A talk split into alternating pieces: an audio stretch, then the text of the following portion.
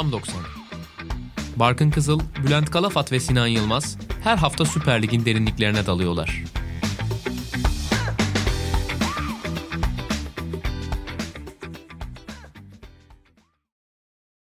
Sokrates Podcast'te Tam 90'ın 7. bölümüne hoş geldiniz. 11. haftanın ardından Süper Lig'de yine geçtiğimiz haftayı değerlendireceğiz. Ben Barkın Kızıl, Bülent Kalafat ve Sinan Yılmaz'la beraber. Bu maçlarda tabii dikkat çeken noktalardan bir tanesi herhalde favori takımların zorlanması oldu. Buna rağmen Trabzonspor, Rizespor'u 2-1 yenerek liderlikte kalmaya devam etti. Öte yandan Beşiktaş ve Fenerbahçe, onlar deplasmanlarda zorlandılar. Hatay'a ve Konya'ya kaybettiler. Galatasaray ise Gaziantep'i 2-0 yenerek herhalde çok kritik bir galibiyet aldı. Rakiplerinin ağırlıklı olarak kaybettiği bu haftada. Ve tabii burada Tam 90'da beğenilen takımlardan Karagümrük, Brent'in eleştirdiği takımlardan Kayseri Spor'a deplasmanda kaybetti. O konuyu da konuşacağız. Kapanış maçlarında ise Antalya Spor deplasmanda Giresunspor'u yenerek Nuri Şahin'le beraber ilk galibiyetini almış oldu. Bir de Başakşehir. Onlar da Adana Demirspor'u son dakika penaltısıyla geçtiler. Emre Belezoğlu 3'te 3 yaptı. Eski orta saha oyuncularımız bu hafta böyle kazandı diyebiliriz herhalde takımlarıyla. Hoş geldiniz, nasılsınız diyeyim, o şekilde başlayalım. Hoş bulduk. Sağ olun. Siz nasılsınız? Biz de iyiyiz. Teşekkür ederiz. Ben güne Porcupine Tree'nin yeni bir albüm çıkarmak üzere olduğu haberiyle uyanarak çok mutlu başladım. Yani İnşallah İstanbul'a da gelirler. Evet, ben de güne biraz geç başladım. Bu arada onu da söyleyeyim, sizleri de biraz beklettim. Günaydın sana da. Çok teşekkür ederim. O zaman geçelim maçlara dilerseniz, çok zaman kaybetmeden. Trabzonspor tabii liderlikte kalmaya devam ediyor. Her ne kadar hani siz önceki bölümlerde de biraz sahada oynadıkları oyunun tam olarak bu liderlik kalitesinde ya da seviyesinde olduğunu düşünmeseniz de yine de kazandılar tekrar ve liderlikte kalmaya da devam edecekler herhalde. Neler söylemek istersiniz? Nasıl başlayalım Trabzonspor'la ilgili? Abdullah Avcı Trabzonspor'a geleli tam bir yıl olacak, bir hafta sonra. Ve yani geldiğinden beri bence dört büyük takım arasında en sıkıcı olan takım Trabzonspor. Maçlarını izlemesi en zor olan takım Trabzonspor. Bu sezona bunu biraz daha değiştirerek girmelerini bekliyordum ben. Zira yani ligin en etkileyici hücum hattına sahip iki takımdan bir tanesi. Yani bir tanesi Beşiktaş'ta, diğeri de Trabzonspor. Hem hücum hattı hem de o hücuma destek verecek oyuncular bakımından, ama gerçekten çok sıkıcı bir futbol oynuyorlar. Hani ilk 11'lerinde savunma yönü hücum yönünden daha kuvvetli diyeceğim bir tane bile oyuncu yok bence.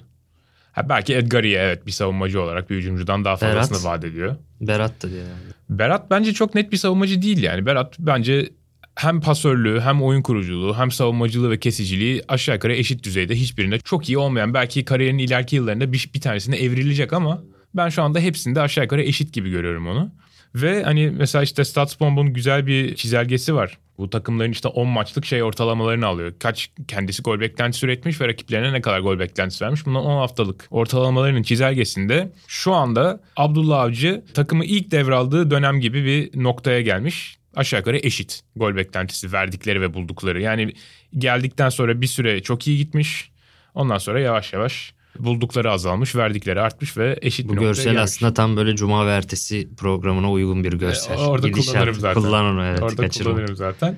Ve hani ben şunu anlamıyorum mesela, belki burada hani Sinan'ın görüşlerini alırız. Hani eğer bu takım Göztepe'ye karşı, Rizespor'a karşı, Kayseri Spor'a karşı şut üstünlüğünü alamıyorsa, Kasımpaşa'ya karşı şut üstünlüğünü alamıyorsa kime karşı alacak ve ne zaman alacak?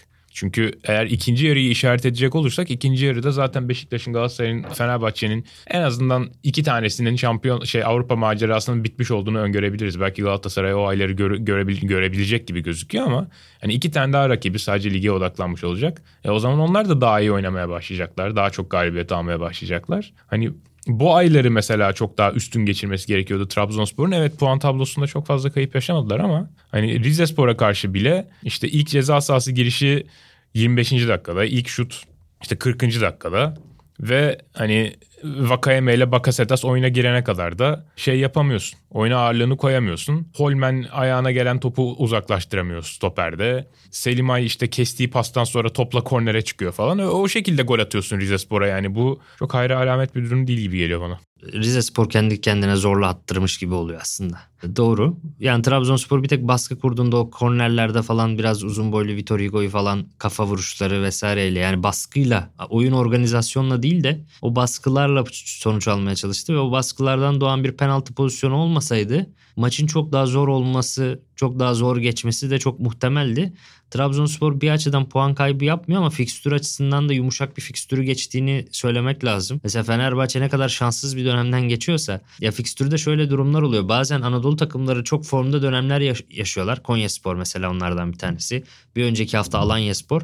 Ard arda adamlara en formda döneminde denk gelirsen patlayabiliyorsun.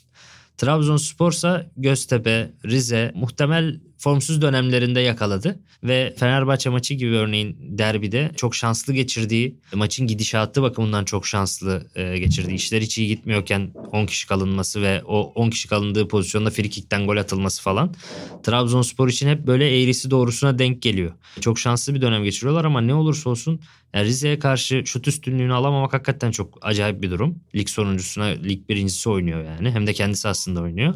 Benim şu dikkatimi çekti. Bolasya'nın geldiğinden beri en iyi maçı. Aynen öyle. Umar'ın bu sezonki en iyi maçı. Kesinlikle. Ve bu adamları hep böyle geniş alanları kullanan, driblingleri seven, onları yapan adamlar olarak biliyoruz. Niye en iyi maçlarını Trabzon oynuyorlar? Çünkü Trabzonspor hatları arasında çok büyük boşluklar var. Çok uzak savunuyorlar. Ben maçı izlerken de bir tweet atmıştım. Trabzon savunmasına karşı herkes Maradona oluyor diye.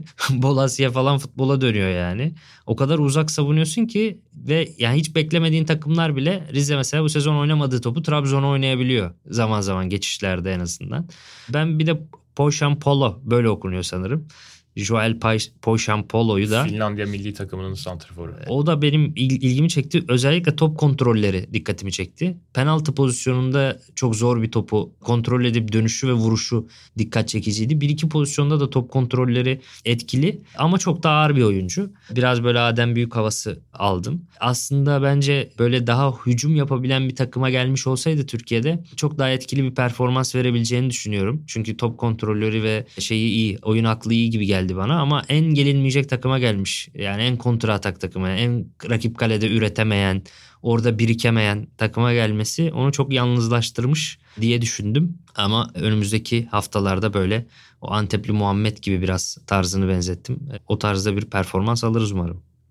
O zaman Galatasaray'la devam edelim. Çok kritik bir galibiyet aldılar diyebiliriz herhalde. Çünkü biraz tabloda gerilerde görüyorduk rakiplere göre. Farkın hani açılıp açılmayacağını düşünüyordum ben en azından, bilmiyorum. Yani çok formda gözükmüyordu çünkü Galatasaray. Beşiktaş'a da kaybettiler zaten ama bu hafta çok kritik bir galibiyet. Hem Beşiktaş'ın hem Fenerbahçe'nin kaybettiği haftada ve yani bir anda puan olarak da tekrar işler dengelenmiş oldu. İşte rakipler kaybedip Galatasaray kazanınca. Peki Galatasaray için ne söylemek istersiniz? Şampiyonluk adayları arasındaki yerini nasıl görüyorsunuz Galatasaray'ın? Yani ligimizde bu sezonda en az kötü olan takım şampiyon olacak. Bu belli oldu. İyi takım yok çünkü dört büyükler arasında. Şu ana kadar hiç yok. Şu ana kadar hiçbiri hani ben iyiyim ve hani benim seviyeme gelemezsiniz, bu ligi kazanamazsınız demedi diğerlerine. Ve ben dört şampiyonluk adayı arasında en az kötü olanın Galatasaray olduğunu düşünüyorum. Sebebi de şu. Öncelikle Galatasaray'ın ilk 11'inde diğer takımlarda olan yıldızların seviyesinde bir tane bile oyuncu yok. Hani bir Hamsik yok, bir Pjanić yok. Bir Gustavo yok, bir Mesut Özil yok, her ne kadar Mesut Özil istikrarlı 11 oyuncusu olamamış olsa da. Bir atıyorum bir Gervinho, bir Vakayme yok. Yani bu sezon kendini göstermeye başlamış oyuncular ve geçtiğimiz sezondan bu sezona ümit taşımış oyuncular var. İşte Taylan gibi mesela ikinci kategoriden. İşte Marcão gibi Galatasaray aldığı zaman bir yıldız olmayan ama Galatasaray'la beraber büyüyen oyuncular. Ve işte Çıkıldağ gibi, Morutan gibi bu sezon verdikleriyle Galatasaray'daki geleceği belli olacak oyuncular var. Ve bu takım Marcao'su 8 tane maça çıktı ligde. Bu çok önemli yani. Galatasaray'ın en iyi oyuncusu Marcão şu anda. Olmazsa olmaz bir numaralı oyuncusu bence Marcão. Hani Kerem ve Berkan'ın yanlarına yazabiliriz. Ama Marcao'su 8 tane maç yaptığı halde Fenerbahçe'nin bir puan önünde. Beşiktaş'a yeni kaybetti. Ona rağmen Beşiktaş'la da aynı puanda. Ben o bakımdan Galatasaray'ı şu anda en az kötü olan takım olarak görüyorum. Galiba bir şey söyleyecektin abi sen. Yo devam edebilirsin. Yani dikkat çekici bir şey söyledin de. Tamam. Marcao'ya biraz hani değinmek isterim ben. Gaziantep karşısında Galatasaray, Barkın'ın da dediği gibi çok belirleyici bir galibiyet aldı. Belirleyici olmasa da önemli bir galibiyet aldı. Çünkü rakipleri puan kaybetmişti ama mesela o maçta bile, ki Gaziantep bence ligin en kötü futbol oynayan takımlarından bir tanesi şu ana kadar. Mesela o maçta bile Marcao'nun çok fark yaratması gerekti Galatasaray'ın galip gelebilmesi için. Bu sezonki bütün savunma metriklerinin toplamında zirve yaptığı maçı oynamış. Pas kesmeler, top kapmalar, uzaklaştırmalar, bunların hepsini topladığın zaman zirve yaptığı maç buymuş mesela. O bakımdan bazı soru işaretlerinin bir yerde durması gerektiğini gördük. Bir de kısa kısa notlar eklemek gerekirse ben Yedlin'in 3-4 maçtır süren bir yükselişi olduğunu düşünüyorum. Bu maçta da bunu gördük. Maçın başında bir tane pas geçirdi arkasında böyle 5. dakikada falan. Geçirmemesi lazımdı onu çünkü çizgi tarafından geçti pas. Ama ondan sonra neredeyse hatasız bir maç oynadı ki başkalarının hatalarını telafi etmesi gereken çok fazla pozisyon vardı. Şunu fark ediyor musun? Hücuma çıkmamaya başladığından beri savunmada hatasız. Çünkü Yedlin çok süratli bir oyuncu olmasına rağmen çıktığında dönmekte geç kalabiliyor. Olabilir. Düşünmekte geç kalıyor daha doğrusu. Döneceğini unutuyor galiba. Gidiyor ve ya çok hızına, ben başta çok hızına güveniyor herhalde, o yüzden geç reaksiyon veriyor diye düşünüyordum. Sonradan dedim ki acaba döneceğini mi unutuyor? Çünkü eskiden ilk geldiğinde hatırlarsan sürekli hücuma giden bir Yedlin vardı. Şimdi gitmiyor abi. O şununla alakalı olabilir belki. Yani oyuncunun geldiği Newcastle 3 stoperle oynayan çok katı bir Newcastle'dı. Ve hani ben o zaman hatırlıyorsun saha içi kanalı için Yedlin'i tanıttığım zaman şey diyordum yani. Yedlin'e zaten ne oyun kurma görevi verilmiş ne savunma yani. Yedlin sürekli ileride sürekli bitirici iş yapan bir kanat rolündeydi. Osayi Samuel de biraz mesela öyleydi. Ondan da Fenerbahçe'de daha önce yapmadığı işler isteniyor. O yüzden bocalıyor. O yüzden olabilir belki. Şimdi de sadece savunma yapması isteniyor. Belki o yüzden daha oyun da kurdurtmuyorlar. Daha az sırtıyor olabilir. Evet. Tabii şimdi Marcão, Nelson'un falan olduğu zaman önüne de işte, gerçi Gaziantep maçında Berkan gene tek altıydı ki maçın ilk yarısında sırıtmadı. Galatasaray'da fizikler düşmeye başlayıp Gaziantep'te skor aramaya başladığı zaman Berkan'ın tek altı olması biraz daha sırıtmaya başladı. Kerem'in çok keyif verdiğini düşünüyorum ben. Evet. Şu anda Türkiye Ligi'nde izlemekten en fazla keyif aldığım oyuncu kesinlikle Kerem Aktürkoğlu. Bu maçta da gene serbest bir rolü vardı. Kağıt üstünde baktığın zaman Galatasaray'ın sağ kanat oyuncusu gibi gözüküyordu ama sahanın her yerindeydi Kerem. Onu izlemek çok eğlenceli bence. Bir de kendimi eleştireyim. Ben geçtiğimiz sezon Erol Bulut Fenerbahçe'deki performansı yüzünden işte gönderilmeli falan diye eleştirilirken ben Erol Bulut'a biraz zaman tanınması gerektiğini söylüyordum. Sonuçta bu adam işte Türkiye'nin yerli teknik direktör havuzundaki en kalifiye 2-3 hocadan bir tanesi. Çok çabuk harcanıyor bu adam falan diyordum ama sanırım yanılmışım. Ve devraldığı Gaziantep iyi bir takım. Bu takımdan evet Kanabıyık gitti, Mirallas gitti, Güray gitti ama Kolker geldi, işte Sagal geldi. Evet, evet. Yani denk oyuncular geldi yerlerine, takımın iskeleti olduğu gibi duruyor. Bu lig standartlarında fena olmayan bir kalecileri de var. Pek çok rakiplere mesela Gaziantep'in puan tablosundaki pek çok rakibi için bunu söyleyemeyiz mesela. Doğru. Günay gene fena olmayan bir kaleci. Bu maçta da fena olmayan işler yaptı bence. Ama mesela şunu göremiyoruz abi. Diko şu ana kadar oynadığı takım rakiplerde çok fizikli olmayan bütün stoperleri hırpaladı. Mesela Beşiktaş maçında Vida'yı çok zorlamıştı. Wellington'u bile zorlamıştı hatta. Hı hı. Sen Nelson Diko eşleşmesini niye kullanmıyorsun mesela? Evet. Çıktıkları bütün hava toplarında Nelson da hırpaladı. Kullan. Bakıyorum Güney mesela uzun topları Tosça'ya doğru falan dikiyor yani. Bir de Tosça'yı sol bekte kullanması da... Beşli direkt yani. Beş tane savunmacı oynatıyorsun. 4'ü stoper. Onlardan top kullanma becerisi olan bir tek Cilobocu var. Yani bu biraz çağ dışı. O yüzden Erol Bulut hakkında da vakti zamanında yanıldığını itiraf etmem lazım. Günay'a değindin ya az önce. 69. dakikadaki topa çıkışı mükemmeldi. Yine Feguli'nin Kerem Aktürkoğlu'nu kaçırdığı golden 3 dakika önceki ara pası. Uyumadığı pozisyon. Onda oraya çıkması müthişti. Yani çok zamanlamalıydı ve sanki böyle şey gibi Kerem'den hızlı koşarak çıktı gibi. Çünkü kaleden ayrılmasından topa buluşmasına kadar çok kısa bir sürede o mesafeyi kat etti. Çok iyiydi o. Onu söyleyeyim. Erol Bulut konusunda %100 katılıyorum. Bence kadronun çok altında bir performans sergiliyor ve maç sonu basın toplantısında da hayal kırıklığına uğradım. Çünkü ürettikleri pozisyonları değerlendiremediğini falan söyledi. Hangi pozisyonu ürettiğini hatırlamıyorum yani maçta. Pozisyon falan olmadı gibi yani. Çok kısır bir takım yarattı. Ve hep diyoruz ya bu haftalarda hoca değişir mi falan. Şu an Antep yönetimi teknik adam değiştirse...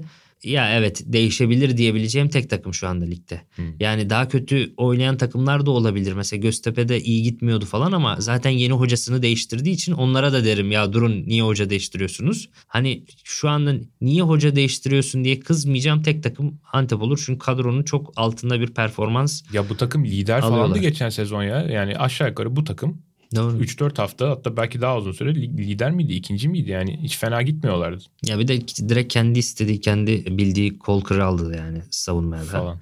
Katılıyorum %100. Ya Marcão ve Berkan'ın ben maçta çok önemli bir rol oynadığını düşünüyorum. Berkan'la ilgili de biraz açmanı isteyeceğim o az önceki yorumunu. Mesela ilk yarıda bence çok etkiliydi Berkan. Çünkü Galatasaray yine set hücumunda etkisizdi. Hatta işte maç sonra basın toplantısında sormuştum ben hocaya onu, Fatih Hoca'ya. O da evet sette idealde değiliz yani, yine iyi değiliz dedi kazanmamıza rağmen. İdealimizden uzağız ama bu maçta bir şey iyi yaptıysak, daha iyi yaptıysak kaybettiğimiz topu geri kazanmada iyiydik dedi. Bence burada Berkan net faktör. Çünkü mesafeleri çok hızlı kat ediyor. Şu an Taylan'dan daha önde olması da sürati. Yani çok iyi pozisyon alan oyuncular değiller. Zaten gençler henüz. Yani böyle Josef gibi değiller. Pozisyon tutan oyuncular değiller ama Berkan enerjisi ve hızıyla, mesafeleri hızlı kastetmesiyle birçok ata bence ilk yarıda özellikle iyi kesti. Yani şimdi topun arkasına geçerek iyi kesti. Sana yardım etmesi için şey verilerini açtım Statsbomb'dan. Baskı verilerini. Hı. Antep maçındaki yani Fatih Terim de zaten topu geri kazandık deyince direkt kontra baskı benim de aklıma geldi. Berkan 8 kontra baskıyla takım lideri. Onunla aynı sayıda kontra baskı yapan ikinci bir oyuncu var. Tahmin etmeni isteyeceğim, acaba kimi dersin diye. Marcão mu? Hayır. Geriden stoperden çıkıp yapıyormuş. Kerem Aktürkoğlu. Morutan abi. Ha. O da 8 kere yapmış kontra baskıyı. İkinci golü atılmasını direkt o sağlıyor. Evet. Yani şeyle boğuşarak yerde düşen adam Doğan ki Morutan'ın 2 katı daha böyle. Doğan'ın tek bacağı Morutan'ın 2 bacağı kadar falan yani. Onunla böyle şey yapıp boğuşup. Çok çalışkan adam Morutan. Kesinlikle gerçekten. Aklıma gelmedi şimdi de. %100 yani, ona şaşırmadım şimdi söylemene. Normal baskı sayısında da Berkan Kutlu 29 baskı yapmış ki yani bu çok saçma sapan bir rakam. Genellikle orta saha oyuncuları bunlarda böyle mesela Josef iyi gününde 15 falan yapar, anladın mı? 29 anlamsız yüksek bir rakam. Ha. Gerçekten Berkan Kutlu'nun yarattığı farkı bu rakamlardan okuyabiliyoruz. Ben ilk yarıda çok beğenmiştim açıkçası. Tribünden. Tabii ki Marcão olağanüstü bir maç çıkardı ama Marcão'dan sonra da direkt Berkan'ı yazarım ben oraya. Onun dışında da bence şey etkiliydi. Şimdi Gaziantep kapanıyor, beşli savunma yapıyor, uzun vuruyor. Uzun vurulan topları da Berkan'ın boyuyla hava toplarını kazanması, ilk defa Galatasaray çok uzun bir süreden sonra 6 numarada uzun boyundan faydalandı bir futbolcunun. Çünkü Taylan onu yapamıyor. Hmm. İşte Fernando'lardan beri ilk defa yani. Berkan uzun boylu bir oyuncu aslında ama çok gösteremiyordu sağa sola koşturduğu için uzun boyunu. Ben de şaşırdım şimdi. Berkan'ın boyu kaç ya? 1.85'in üzerinde olması lazım. Yani öyle 1.86 falan diye biliyorum. Yani 1.86'ymış hakikaten. Hiç göstermiyor çocuk. Evet, göstermiyor. Sağa sola koşturduğu için göstermiyor. Hava topuna çıkınca anladım ben birkaç tane. Mesela şeyin de Marcão'nun da hava topları çok şeydi. Berkan 4 tane, Marcão 6 tane hava topu kazanmış. Ve hani Antep sürekli uzun vurduğu için, bir de mesela Muhammed de Diko da öyle uzun oyuncular değil ama hava toplarında biraz dağıtarak çıkan oyuncular. Onlara karşı bence iyi iş yaptılar ve Antep'in de hani tekrar orada hava topunu indir, orada atak yap, orada oyun yap, onları yapmasına engel oldular bu hava topu üstünlüğüyle. Hatta mesela Konyaspor'a karşı Fenerbahçe bunu yapamadı. Hem de çok daha uzun stoperleri olmasına rağmen. Sokol Şikaleş'i 7 tane hava topu kazanmış. Zalait, Kim Min-jae ve Tisserant'ın toplamının 3 tane hava topu kazanması var. Tisserant hiç kazanamamış. Zalai'nin 1, Kim Min-jae'nin de 2 tane hava topu var.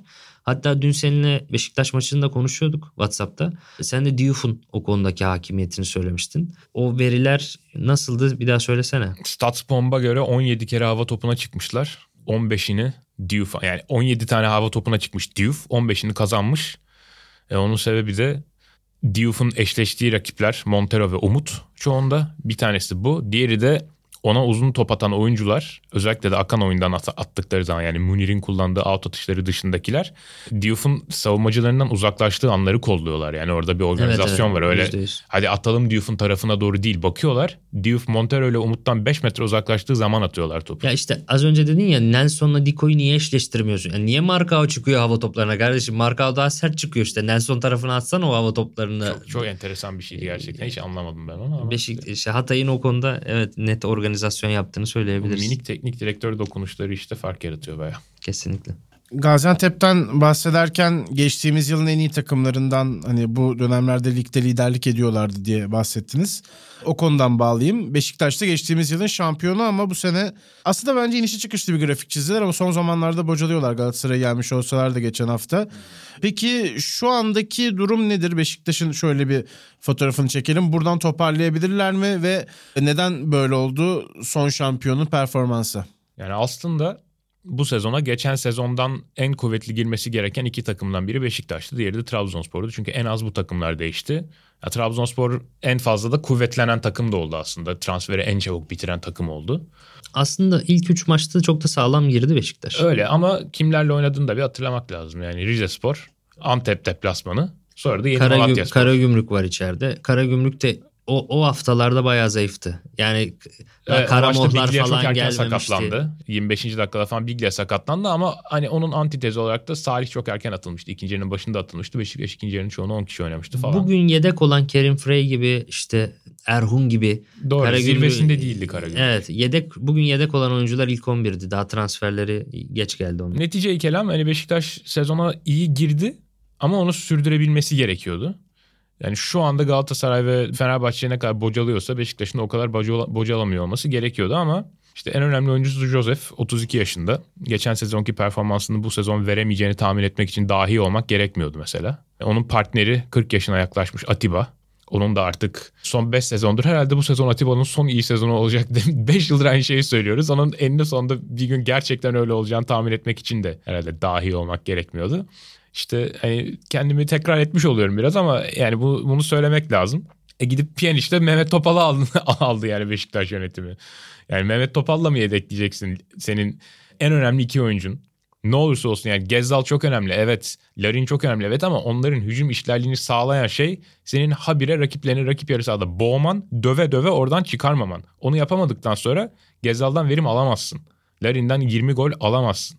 Yani bunları görmek için gerçekten çok şey olmak gerekmiyordu ama göremedi Beşiktaş yönetimi.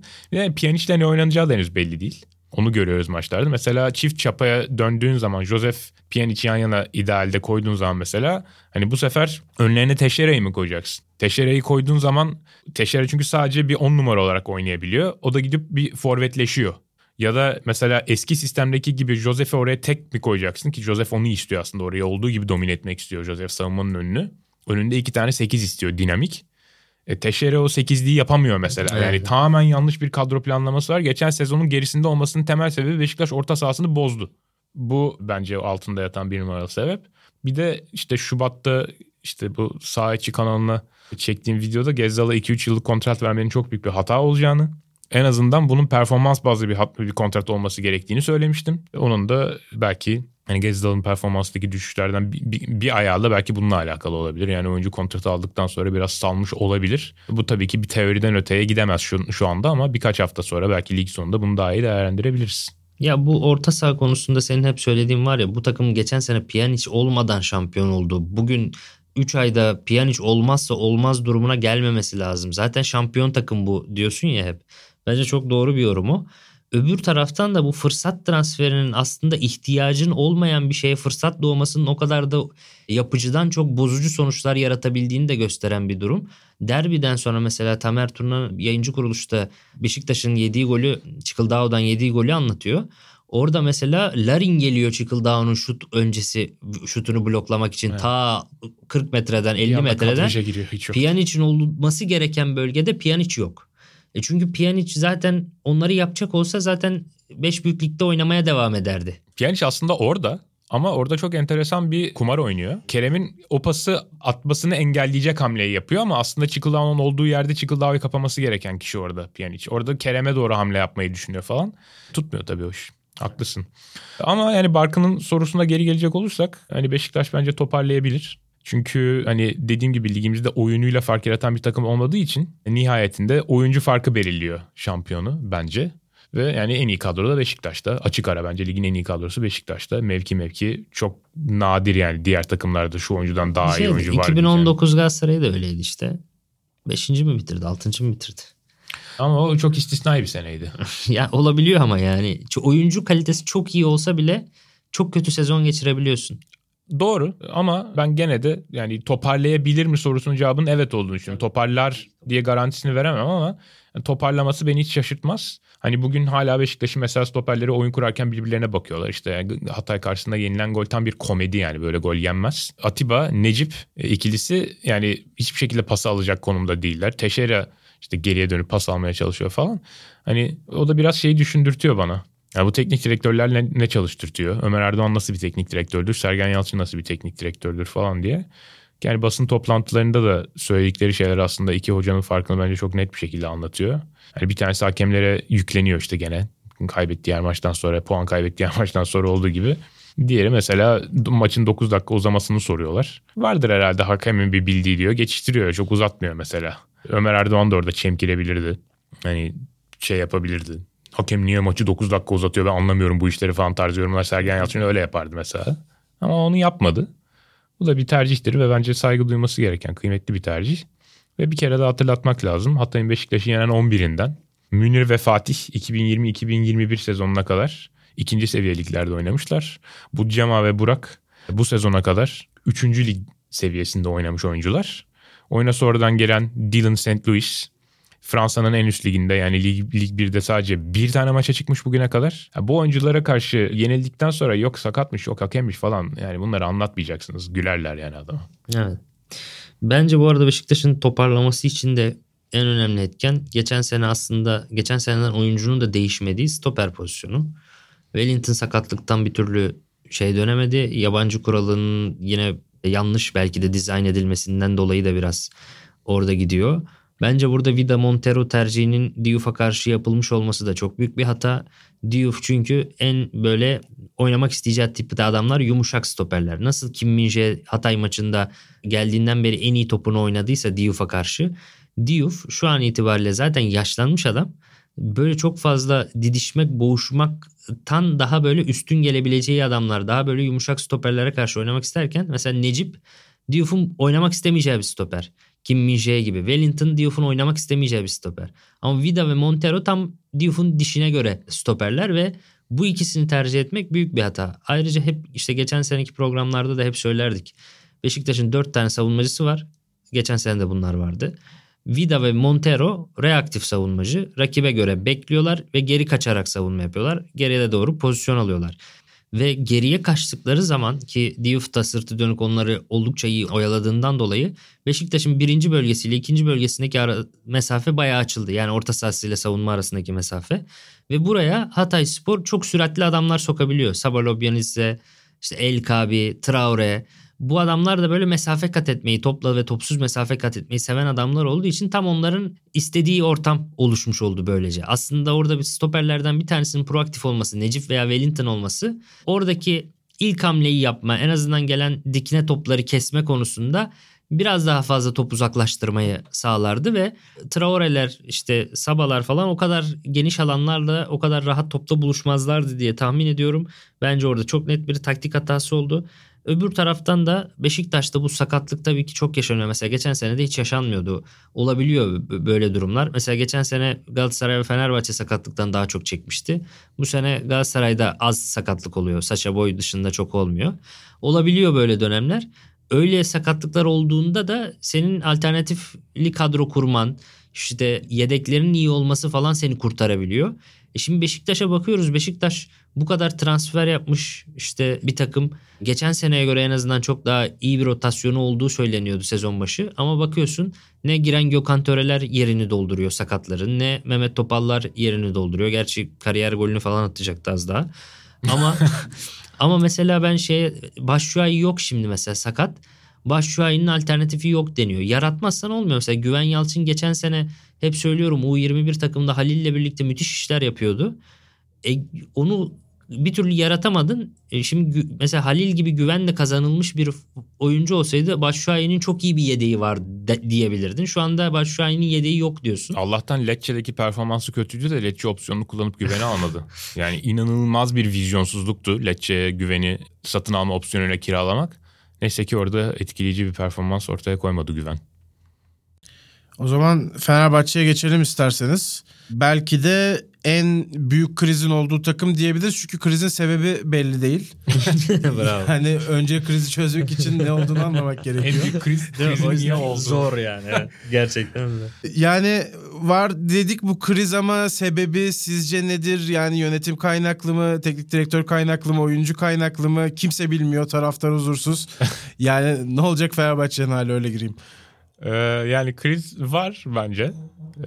Ve bazı açılardan olması da anlaşılabilir. Netice itibariyle takım yani sahada iyi gözükmüyor. Bu bir kriz sebebi olabilir. Ama krizin sebebi sadece takımın sahada iyi gözükmemesi mi mesela? Bence değil.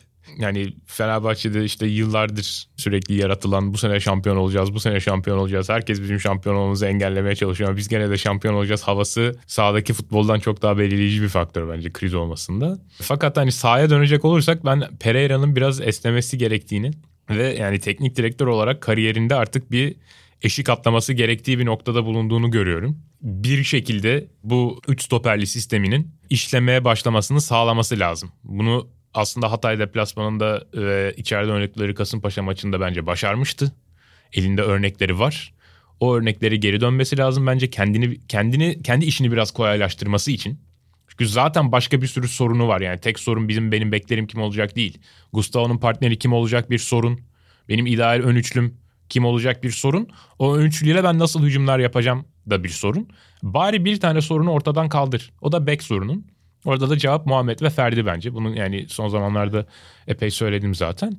Ki önümüzdeki 5 maç içinde sadece Galatasaray yani çok dişli bir rakip olarak öne çıkıyor. Onun dışında Kayseri Spor, Göztepe, Rize ve Antep maçları var. Yani bu takımları zaten son bölümlerimizde bu bölümde dahil bayağı konuştuk Rize'yi, Antep'i.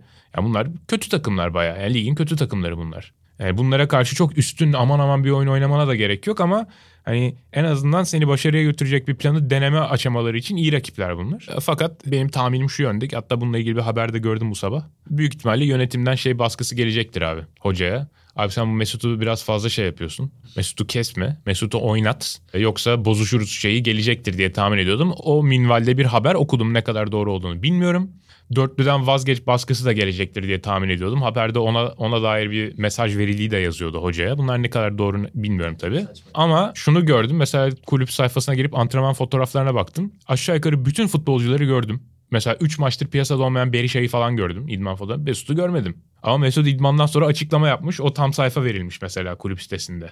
Yani onlar da biraz hani işte Ali Koç'tan işte Vitor Pereira'ya Mesut'u oynatması yönündeki mesajlarla biraz örtüşen bir tablo çiziyor. Yani Mesut antrenmanda yok ama işte varlığı orada ki yani başından beri anlatmaya çalıştığım bu oyuncular aslında, bela oyuncular. Bunlardan uzak duracaksın ama anlatamıyoruz. Aslında mesela İrfan için bu baskıyı yapsalar anlardım bunu. Çünkü evet. Olağanüstü bir gol atmış. Girdikten sonra 4 tane şut pası vermiş. Fenerbahçe'de Gustavo ve Zayt'sın 0 şut ve 0 şut pası var abi. Tabii ki İrfan o bölgede oynamıyor ama takımın geri kalan 15 oyuncunun toplam kilit pası, şut pası 3. İrfan girip 40. dakikada 4 tane şut pası veriyor. Doğru. Yani dersin ki ya İrfan çok etkili oldu. Bak çok etkili bir adam. İşte yoktan gol var edebiliyor. Bunu oynat dersin. Anlarım onu. Ama Mesut ne oynamış ki şimdiye kadar zaten? İlla Mesut da. Bir de İrfan çok daha pahalı zaten. 11 milyon euro verdin adama. Hani 7 verdin deniyor. Deniz Türünç'ü de verdin. İşte 10 küsür milyon euro para verdin yani. Maaş da veriyorsun tabii ki. Ve İrfan Can'a bir şekilde kazanırsan en azından sana 2-3 yıl hizmet etme ihtimali var Mesut. Tabii yani nispet. Orta yaşlı yani Mesut artık kariyerinin de sonuna gelmiş. Evet. Nedir bu yani Mesut çözemedim ben açıkçası. Hani İrfan'ı da ben eleştirdiğim çok oluyordu tek yönlü vesaire diye ama en azından bu Konya maçında özel işler yaptı. Mesela Valencia'ya kestiği top falan da öyle yani çok dar alandan çok iyi kesebiliyor falan. Yani tekniğiyle ilgili zaten bir problem yok. Ben hatta Mesut'tan da daha yetenekli bir oyuncu olduğunu yani yetenek paketinin çok daha geniş olduğunu söylüyorum. Çünkü Mesut'ta İrfan gibi dribling yok. Mesut'ta İrfan kadar iyi şut da yok. Kesinlikle. Hem şut hem dribling hem pas olarak. Pasta Mesut sadece İrfan'dan daha iyi. Katılıyorum. Ama geri kalan konularda İrfan daha komple bir yetenek. En azından yani birine illa oynatılacaksa İrfan olmalı diye düşünüyorum. Ama ikisinin de ortak özelliği işleri iyi gitmezken kafalarına öne eğip kadraja girememe özellikleri ki ben oradan ikisini de zaten çağ dışı futbolcular olarak aynı kategoriye koyuyorum. Ama dediğine de şu bakımdan katılıyorum. Eğer bir tanesi için ısrar edilecekse o İrfan olmalı. Evet. Orada hemfikirim. Katılıyorum o şeylerde. Hani bir de mesela zaman zaman ben de İrfan'ı çok eleştirdiğim oluyor ama mesela zaman zaman işte Abdullah Hoca veya işte Okan Hoca zamanlarında İrfan'ın böyle doğru pozisyonlarda doğru cevaplar verdiği sekanslar, bölümler vardı işte Başakşehir'in şampiyonluğunda falan da yani. Ama devamlılık alamadıkları da doğrudur. Ama şu an için mesela Fenerbahçe'de net bir yaratıcılık eksiği var ya, öbür tarafta bakıyorsun Vitor Pereira'nın basın toplantılarında hep agresif olamadık, rakibe cevap veremedik falan diyor. Sürekli bir agresiflikten bahsediyor. Yani sürekli fizikle çözmeye çalışıyor sanki problemi. Halbuki işte zaten mesela merkezin Zayt işte kim oynarsa ya da Gustavo'nun yanında ve Gustavo falan hiçbir şey üretemiyorken bir de kenarlara Nazım ve Novak gibi yine üretemeyeceğini bildiğin adamlar koyuyorsun. Hani onlar cevap verse bile agresiflik olarak ne kadar üretken olabilirsin? Bana o soru işareti geliyor. Evet. Halbuki mesela Ferdi, ya şöyle bir durum vardı ya Fenerbahçe'de sezon başı itibariyle. Kanat bekin yok. 3-4-3 oynayacaksın. Sürüyle 8 numaran var ve oradan Ferdi ve Muhammedleri kanat beki yapman hem işte kadroyu çok kullandırdı, zenginleştirdi senin için. Hem de bu oyuncular merkezin üretemediği yaratıcılığı sana kenarlardan üretebilmeni sağladı. Hatay'ı da falan da böyle yendin. Şimdi ben mesela Nazım'ın normalde 3-4'lü sistemlerde yani kanat beki olarak en ideal pozisyonun olduğunu düşünüyorum ve Nazım'ın işte Vitor Pereira'nın istediği tempolu ve agresif futbola da uygun bir fizik kalitesinin olduğunu düşünüyordum. Ama merkez hiç üretemiyorken ve kenarlardan üretebiliyorken sen o zaman Nazım yerine Muhammed, Ferdi gibi oyuncuların Novak yerine yine Muhammed'in tercih edilmemesi hiç aklımın almadığı bir durum. Bir de hep şey derdim ya Nazım için, ya bu adam kenar oyuncusu, kanat oyuncusu, zaten bek de değil normalde. Hani Antalya'da Rıza Hoca döneminde ya da Hamza Hoca döneminde hangisi çalıştırıyordu hatırlamıyorum. O zaman sağ bek oldu. Yani Antalya Almanya 3. liginde oynarken sağ ön, sağ forvet gibi falan oynayan bir adamdı. Ve bu maçta yenen ikinci golde aslında Nazım'ın ne kadar savunmadan anlamadığını da gösteren bir pozisyon. Yani orada arka direkte olması gereken oyuncu o. Yani tabii ki Gustavo'ya da eleştiri yapıyoruz ama esas orada Nazım yani orayı kapatması gereken. Oradan daralması gereken. Ya hep diyoruz ya merkezden gol yenir. Taç çizgisinden gol yenmez. Niye taç çizgisindeki adama doğru koşuyorsun? Ortada oraya gelmiyor yani. Senin sürekli içeride merkezde kümelenmen lazım. Bir de mesela Nazım'ın üçlünün sağ stoperi olabileceğine dair yorumlar yapanlar oluyordu. Adam kenar dörtlünün şeyinde bile sorun yaratıyor defansif açıda. Yani pozisyon alması falan da sıkıntılı Nazım'ın maalesef. Ve yani şey de var. 3 stoperi zaten stoper ya Fenerbahçe'nin. Hiçbiri bek falan değil. O zaman senin zaten onlardan bir tanesinden merkezden üretim alman falan da çok zor. Hani Zalai ve Tisserand'ı sana bir yere kadar veriyor ama onun yanına sen dediğin gibi Novak ve Sangara'yı koyarak gerçekten ne planladın ben de anlamıyorum. Valla kendisi adına umarım bu Ferdi Muhammed ikilisinin en kısa zamanda döner. Yoksa iş çok zor yani. Şampiyonluk adayı takımları konuştuk. Bu hafta dikkatinizi çeken başka neler var? Ekleyeceğiniz konular nelerdir? Hani Süper Lig'de ne öne çıkıyor sizce? Yani ben Süper Lig'de öne çıkan bir şeyi Roma-Milan maçını izlerken fark ettim. Onu paylaşmak istiyorum. Şanlı Milan'ımızın şampiyonluk yürüyüşü devam ediyor. Roma'yı da deplasmanda 2-1'le geçip Napoli'den kopmadık. Geçen seneye de böyle başladınız ama gitmedi sonra. Evet ama o zaman tabii Inter farklı bir seviyedeydi. Şimdilik işler çok iyi gitmiyor Inter'de. Ben gene de Inter'in eninde sonunda şampiyon olmaya en yakın takım olduğunu da düşünüyorum bir yandan. Çünkü kadroları hala çok iyi. Neyse maçın 80. dakikası falan abi. Sandro Tonali oyuna ikinci yarıda girmişti. Roma yarı sahasının böyle köşelerinde bir yerde suratına bir darbe alır gibi oldu. Tekrarını falan da vermediği için reji göremedik ama böyle suratını tuttuğu yere indi, tamam mı? Roma bu sırada gol arıyor. Milan önde. Ve işte Milan mümkün olan her fırsatta tabii şeyi eritebilir. Zaman eritmeye oynayabilir falan. Baktı hakem hiç oralı olmadı. Tonali kalktı yerden savunmaya geri döndü abi. Ve o an direkt düşündüm. Eğer bu maç Türkiye'de oynanıyor olsaydı Tonali hayatta orada yerden kalkmazdı. Sağlık ekibi çarptırırdı. Roma'nın orada başlayan hücumu dururdu. Ya Romalılara ya topu dışarı atsanıza falan diye baskı yapardı Milanlılar. Ya da hakem zart diye düdüğü çalıp kendisi oyuna müdahale ederdi. Çünkü kenardan ve diğer futbolculardan çok yoğun baskı gelirdi hocaya bunu yapması için. O da çaresiz kalırdı.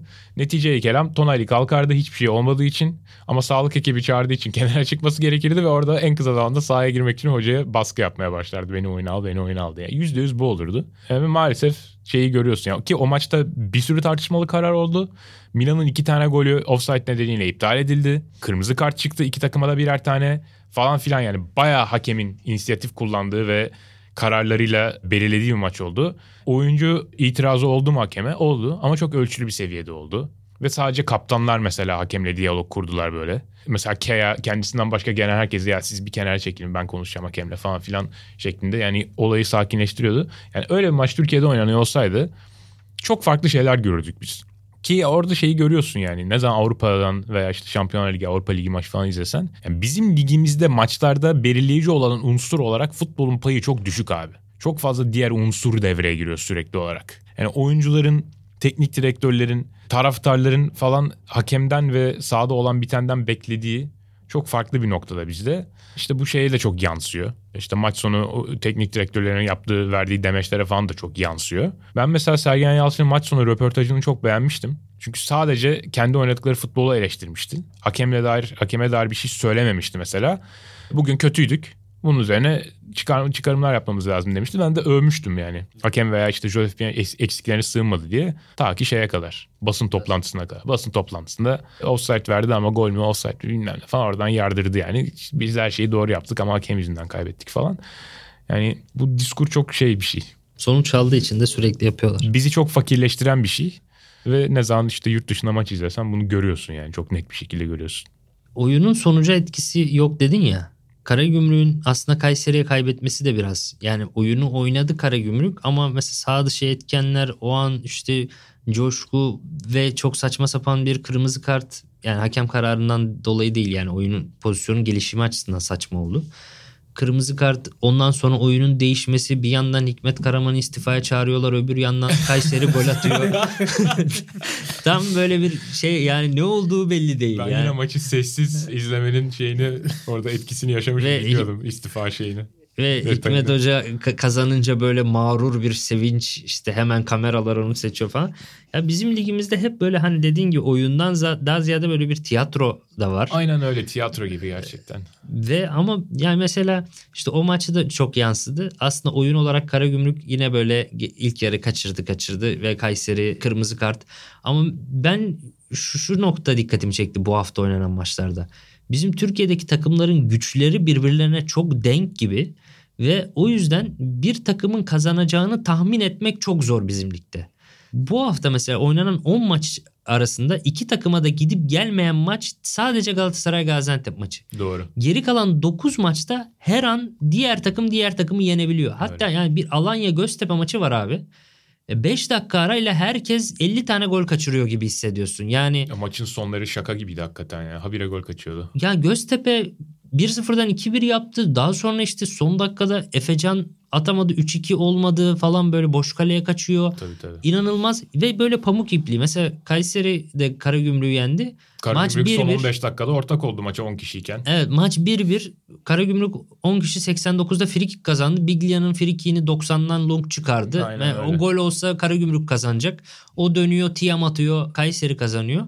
Ya bu iyi bir şey mi bilmiyorum da hiç tahmin edemiyorsun kimin kazanacağını ama mesela kaç gol aralığında olabileceğini tahmin ediyorsun. Yani çok mu gollü olur, az mı gollü olur falan. Uzak durun diyorsun yani genel olarak. Ama yani bu çok çok iyi bir şey mi ondan emin değilim. Yani ben çok kötü bir şey olduğundan eminim bilakis bence çok kötü bir şey. Çünkü yani hiçbir zaman biz oyun konuşamıyoruz abi. Oyunun çok fazla ötesine geçen ve olmaması gereken ve bizim heyecan kattığını falan zannettiğimiz ama aslında çöp olan çok fazla detay var ve biz onları böyle çok el üstünde tutuyoruz. Mesela ben Kasımpaşa Yeni Malatya maçına gittim. Yerinde yaşadım. Şimdi ilk yarı Yeni Malatya üstün. Ama niye üstün olduğunu çok çözemiyorum. İkinci yarı Kasımpaşa birden durup dururken 180 derece değişti ve maçı da kopardı. 2-0 yaptı, aldı ve ikinci yarı çok net üstünlük kurdu Kasımpaşa. Ama ne yaptı da Kasımpaşa üstünlük kurdu? Onu böyle çözemiyorsun yani maçta. Hani değişene de bakıyorsun yani Donk yerine Brečka girmiş. Hani orta sahada değişiklik yaptı da bir şey oldu. Öyle bir şey de yok ortada. Hani yani böyle maçlar çok nasıl diyeyim anlık olaylarla değişiyor. Oyunlar da değişmesinden ziyade öyle ve gerçekten. Tam olarak ne olduğunu da çözmekte de zorlanıyorsun. Hakan Kutlu müthiş bir devre arası konuşması falan mı yaptı acaba? Yani öyle bir şey sanki işte dua etti ve şey oldu. Değişti her şey gibi yani. Olağanüstü bir şey oldu gibi oluyor. O maçta ben mesela Adem Büyük'ün bayağı fark yaratabileceğini düşünüyordum. Kötü maçlardan birine çıkardı. Çok etkisiz bir maç çıkardı. Ya bir de oyun çok kesiliyor yani bence diğer liglere göre. Bilmiyorum hani verilere yansıyor mu? Ama ben izlerken en azından öyle hissediyorum. Belki aynı süre kalıyordur ortalamayla. Aşağı yukarı öyle ama ben de senin dediğin hissi taşıyorum. Yani o da sanki oyunun etki etmesini zor bir hale getiriyormuş gibi hissediyorum. Siz onu söyleyince benim de aklıma o geldi. Yoksa ekleyeceğiniz sorulara geçelim. Geçelim.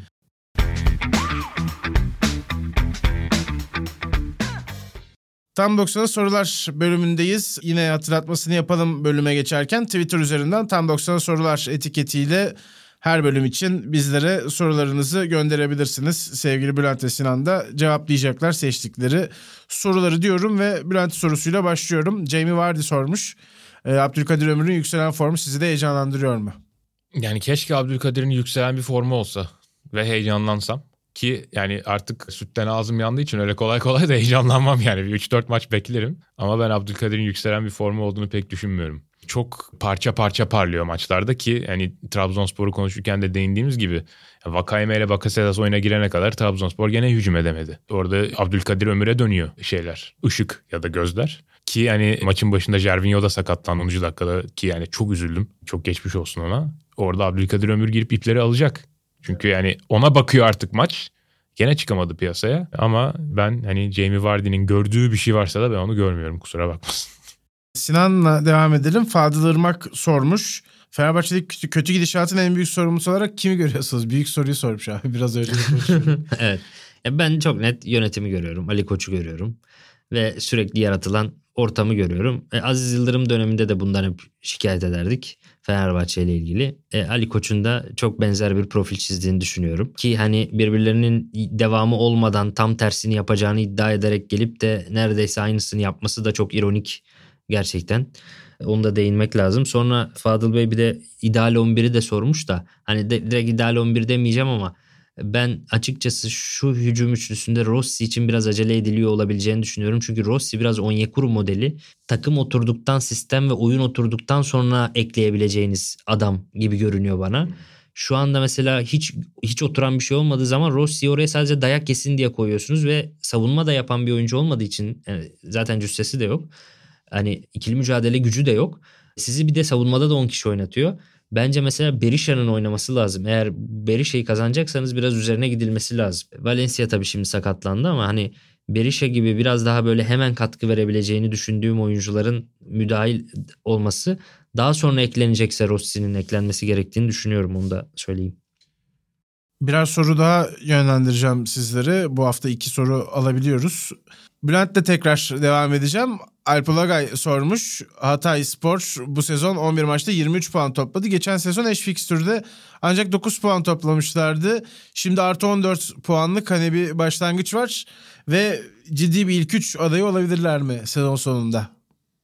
Öncelikle yani sorunun kalitesi çok iyi. Çünkü tek tek maçların şeylerine bakmış. Geçen sezon aynı takımlarla oynadıkları maçlara bakmış. Teşekkür ederiz Alp abiye. Uğraşıp bu özenli soruyu sorduğu için. İlk 3 adayı olabilirler mi sorusuna net bir evet demek çok zor. Ama hani geçtiğimiz sezonda Hatay 5. mi bitirmişti sezonu? 6. mı? 5. ya da 6.'ydı sanırım. Kesinlikle oranın altına düşmeyeceklerini düşünüyorum ve eğer ilk 4'e sürpriz bir takım girecekse bu sezon onun olma ihtimali en yüksek takım Hatayspor ya da Konyaspor gibi duruyor şu anda. Konyaspor'un biraz daha yani 1-2 tane oyuncusu olmazsa işlemeyecek bir sistemi var bence. Mesela bu hafta Hacı Ahmet Oğuz olmadan Fenerbahçe'yi yendiler belki ama maçın başında Soner'in attığı saçma sapan golün onda bayağı büyük faktör olduğunu düşünüyorum. Hani Hacı Ahmet Oğuz, Çikaleşi falan bir iki parçası düşerse Konyaspor'un o hücum bağlantıları kopabilir ama Hatayspor biraz daha sistem takımı gibi. Tabii ki Diouf çok fark yaratıyor. Onu göz ardı etmeden söylüyorum bunu ama geri kalan parçalar o kadar önemli değil gibi geliyor bana. İlk 3 olmasa da ilk 4'e en azından bir şekilde kendini sokma şansı var bence. Son olarak da Sinan'a Ömer Çetin'in sorusunu yönlendireceğim. Galatasaray'ın sol beki ligin en problemli beklerinden biriyken oraya çözüm olarak Berkan'ın devşirilme ihtimalini nasıl değerlendiriyorsunuz? Tempo, fizik kalitesi ve konsantrasyonu bek bölgesi için standart üstü.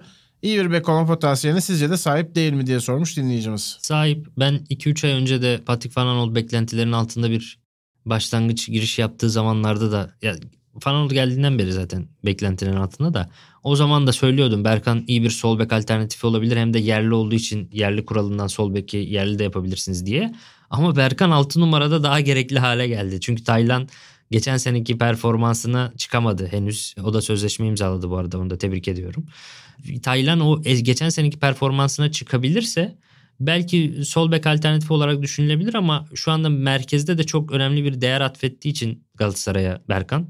Berkan'ı merkezden ayırmazdım ben. Merkez daha önemli her zaman.